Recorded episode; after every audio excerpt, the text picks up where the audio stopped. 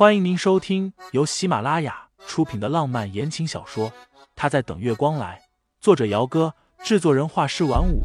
感兴趣的听众老爷们，赏个三连，点亮我的关注，点亮你的夜空。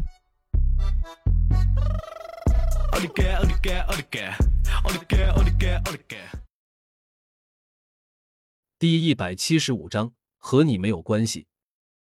清新胃口依旧是不好。吃了几口的青菜，便吃不下了，低头喝着盛思景给他盛的玉米排骨汤。汤碗不大，一碗汤喝完，清新觉得胃里有些胀，怕会吐，所以也不敢再多吃了。哟，清新怎么就吃这么一点啊？斜对面的何曼知道，当初我怀思年和青青的时候，胃口可大了，每顿都要吃一碗饭呢。饭后还要吃水果、零食什么的，不然啊，孩子的营养不够，以后生出来的孩子瘦巴巴的，不好看。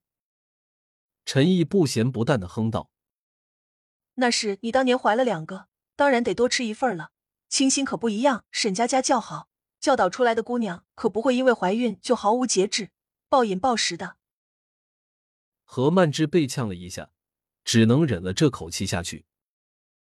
盛老爷子冷声道：“好了，好好的吃顿饭也不行了，是不是？不吃就出去。”饭桌上安静了下来。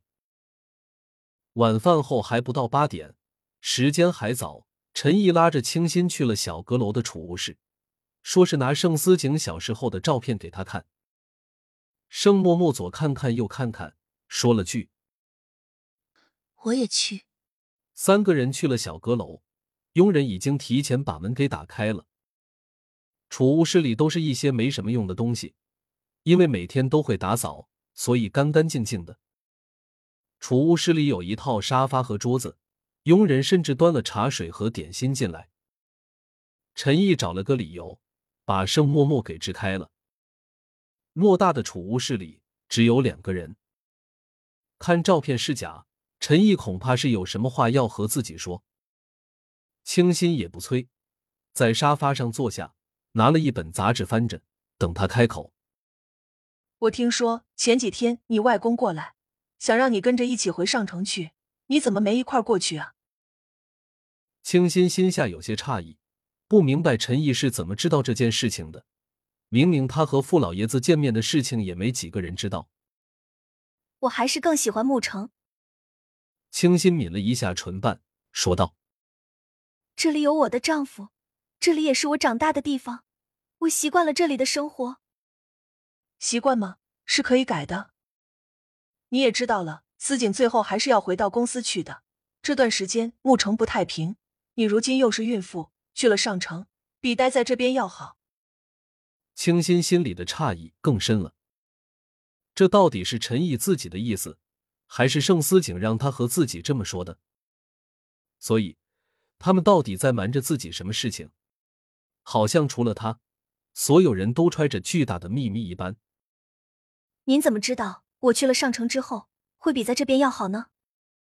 清新看着陈毅，不动声色的道：“您是不是有什么事情瞒着我啊？”我能有什么事情瞒着你？陈毅笑了一下。